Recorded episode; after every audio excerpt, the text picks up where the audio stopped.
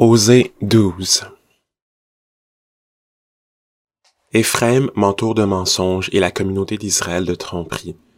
Juda est encore sans frein vis-à-vis de Dieu, vis-à-vis du Saint fidèle. Éphraïm se nourrit de vent et poursuit le vent d'Est. Chaque jour, il multiplie le mensonge et la violence. Il fait alliance avec la Syrie et on porte de l'huile en Égypte. L'Éternel est aussi en procès avec Juda et il interviendra contre Jacob en fonction de sa conduite. Il lui paiera un salaire conforme à ses agissements. Dans le ventre maternel, Jacob a attrapé son frère par le talon et, devenu homme, il a lutté avec Dieu. Il a lutté avec l'ange et il a été vainqueur. Il a pleuré et lui a adressé ses supplications. Jacob l'avait trouvé à Bethel et c'est là que Dieu nous a parlé. L'Éternel est le Dieu de l'univers. Son nom est éternel.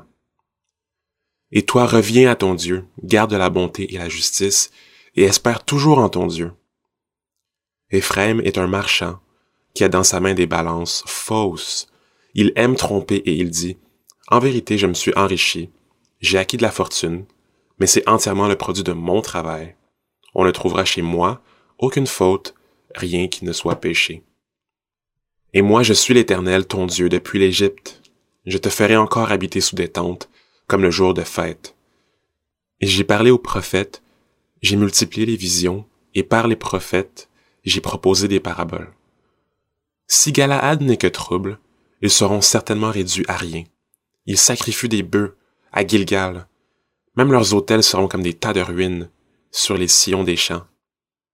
Jacob s'est enfui au pays d'Aram, Israël a servi pour une femme, et pour une femme il a gardé les troupeaux.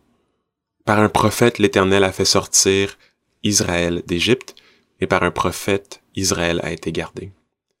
Éphraïm a amèrement irrité l'Éternel. Son Seigneur rejettera sur lui tout le sang qu'il a versé. Il fera retomber sur lui son mépris.